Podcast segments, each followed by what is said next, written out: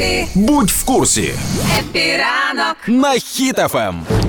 У нас може з'явитися нове свято, якщо за це проголосує парламент. Це яке свято? Е, День подяки Богові. Комітет гуманітарної та інфополітики рекомендував парламенту встановити отаке нове свято. День подяки Богові. Ось ці передновини, я їх називаю, які з'являлися е, трошки раніше стосовно цього свята, такі типу, можливо, буде, можливо, ні. Але тепер виходить, цим зайнялися прям всерйоз.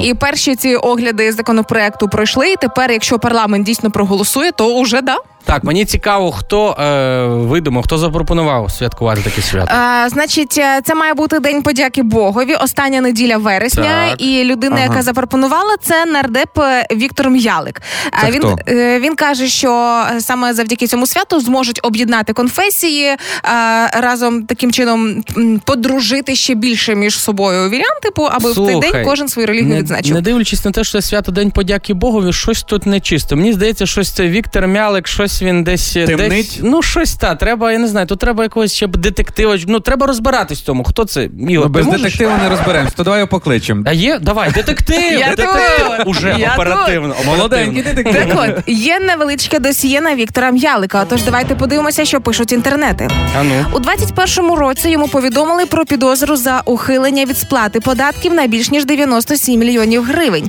Е, Підозрювали, що він займався підприємництвом, не будучи юридичною особою. А це я вам скажу а-та-та. Е, Більше того, він каже, що ні в чому не винен, але в 19-му році задекларував увага 158 не гектарів землі, а квартир. Е, При цьому гаражі, місця для паркувань і земельні ділянки, і 314 тисяч зарплати. От така І два рази, слава Богу, задекларував. Ну, 158 квартир. Це ж Ну, треба Богу дякувати. За Ну, такі статки я б дякувала Богу і щодня. треба. Однозначно. Слухай, але дивись, день подяки Богу, і в тебе 158 квартир. Так це ж можна придумати ще якісь релігійні свята, е, щоб про- якось виправдати свої оці мутки. і Почистити схеми. карму? Ну. Наприклад. Ну, наприклад, я не знаю, е, день Петра і Павла. Ще один. Ще один. Це день, коли от е, ти можеш набрати Павла і Петра, і вони тобі порішають якісь твої там справи. Ага. Чи випустять тебе кудись, чи ну ще щось. Ну тоді таке. давайте введемо свято Бог дав, Бог взяв. Так. Це день, коли ти програв в онлайн казино. Боже. Слухай, дивіться, о, Ігор, це для нас, для всіх одружених. Ану. Е, е, прощена неділя. Що Е, означає прощена Прощ- неділя? Ну, є, є перед великим постом прощена неділя, коли раз в рік ви просите вибачення усіх, е, у кого там нагрішили. А що ти пропонуєш? А прощена неділя це усіх е, чоловіків, які там щось в суботу накосячили, чи щось не наробили, або десь кудись пішли, затримались, і в неділю ти весь день просиш прощення у своєї дружини. Ромка, то який це вихідний? Це кожен мій будній день.